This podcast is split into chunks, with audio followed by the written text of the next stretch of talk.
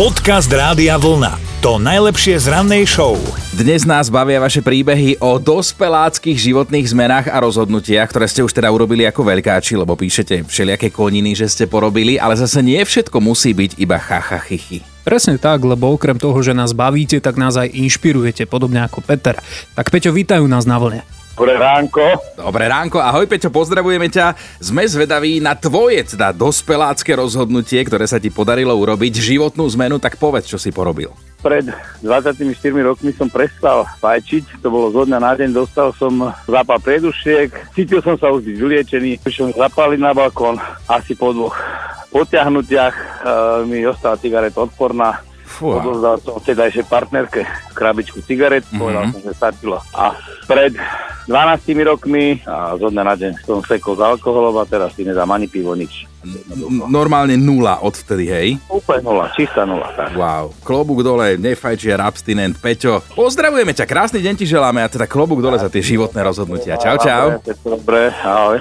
Dobré ráno s Dominikou a Martinom. Ak si chcete vyskúšať, ako vyzerá život na Marse, tak teraz na to budete mať jedinečnú príležitosť. No NASA hľadá dobrovoľníkov pre zaujímavý projekt. Ide o vernú simuláciu základne s ľudskou posádkou, ktorá by mala byť v blízkej budúcnosti teda vybudovaná na Marse.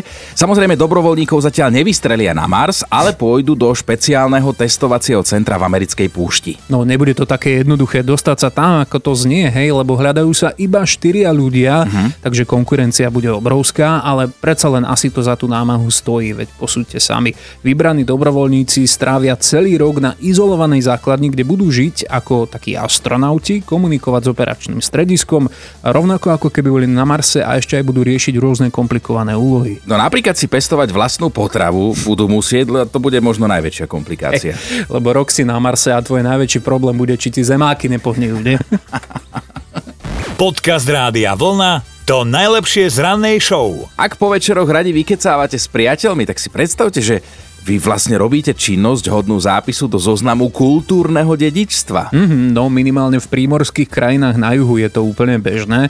Ak ste niekedy boli treba v Španielsku, Taliansku alebo Grécku, tak ste si možno všimli, že tam ľudia večer e, zvyknú len tak vyťahnuť stoličky mm-hmm. a rozprávať sa niekde na priedomy. No a úplne asi najočividnejší je tento zvyk v španielskom vidieku a práve Španieli by chceli toto večerné klábosenie dať zapísať na zoznam kultúrneho dedičstva UNESCO. Mm-hmm. Táto tradícia má totiž to podľa nich rovnakú hodnotu ako napríklad klasická neapolská pizza z Talianska alebo tradičné fínske saunovanie. Inak zaujímavé je, že predkladateľom toho návrhu je starosta španielského mestečka Algar a on sám po večeroch rád vysedáva na verande u jeho 82-ročnej maminy. No jasné, a vykecáva. Tak ak sa Španielom podarí takýto zápis, tak my navrhujeme Slovensku zapísať na zoznam takisto zase za frfľanie a krčmové reči, lebo v tom sme majstri.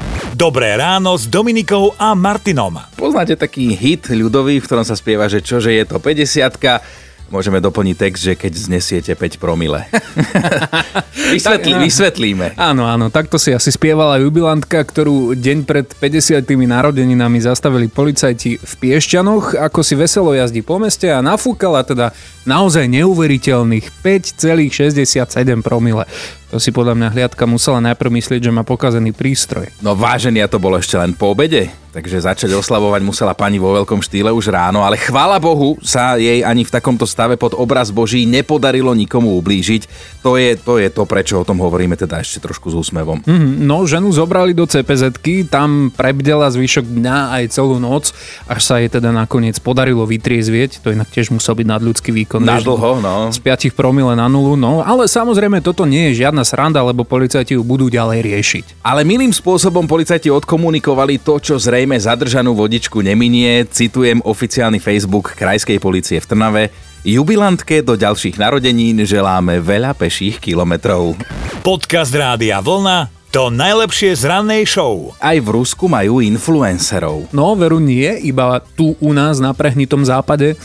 A keď už sa v Rusku niekto rozhodne teda zarábať na sociálnych sieťach, tak to dokáže tiež celkom kvalitne dotiahnuť do extrému. Ruský influencer Sergej a jeho priateľka Ilona dostali naozaj absurdný a poriadne nebezpečný nápad. Navzájom sa spútali putami, Sergej nastúpil do svojho luxusného auta, Ilona vyliezla na strechu a takto sa vydali na šialenú jazdu ulicami Moskvy. No oni to nazvali, že testovanie vzájomnej dôvery. Hej, Sergej si takto chcel otestovať, ako ho jeho láska naozaj ľúbi, ale polícii sa hmm. tento spôsob ani trošku nepozdával a dostali pokutu 750 rubľov, čiže asi 12 eur.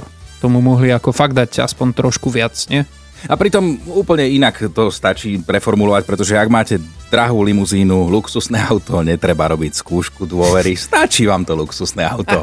Dobré ráno s Dominikou a Martinom. Stále sme zvedaví na tie vaše dospelácké zmeny, ktoré ste urobili ako teda rozumní dospeláci. Ozvala sa Janka, ona si zobrala hypotéku a kúpila si chatu, keď mala 25 rokov, to je jej najväčšia zmena.